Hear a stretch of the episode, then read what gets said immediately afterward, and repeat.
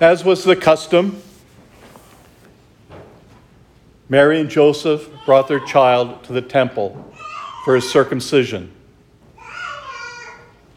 To prescribe that was taught by Moses. What's amazing is these two wonderful people are there in the temple. Simeon, who had this calling from the Lord saying, You are going to see the salvation of the world. He goes to the temple, and when they walk in, he sees a child. He takes him from his parents and lifts him up. I praise God for this child, who is redemption of Israel. Not only Israel, but all the Gentiles, everyone in the world is going to be saved through him.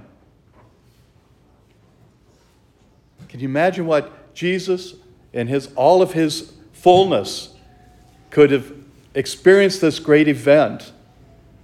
But then to have Mary and Joseph there, hearing these words.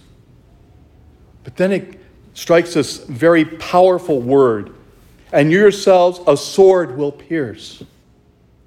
Here she's given the greatest gift to the world, and yet her heart is going to be broken. She's going to see the death of her son. But it's for the glory of God.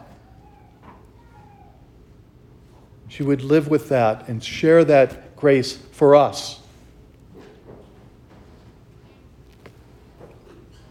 Then there's Anna, who comes to the temple. She's, well, she's there day and night. She's there with fasting and prayer. How many of us would be willing to do that?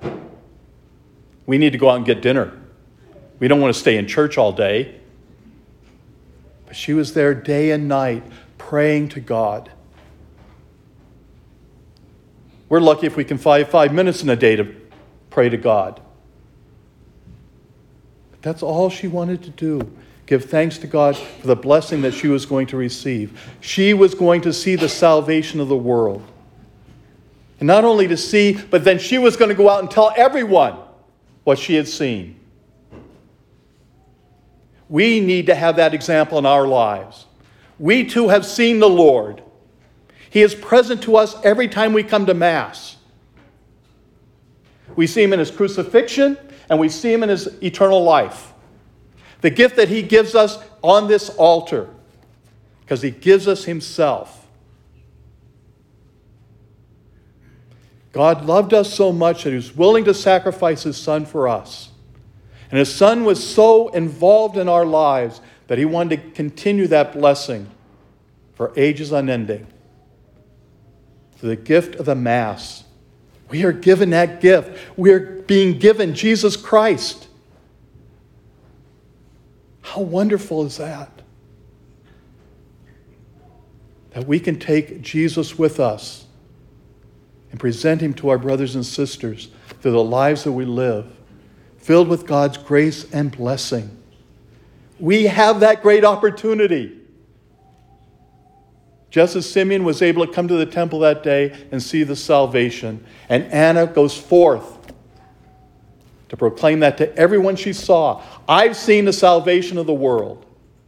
We have seen the salvation of the world. Now we need to take it forth, present it to our brothers and sisters, inviting them to share in that presence, the presence of God that lives among us in the power of the Eucharist.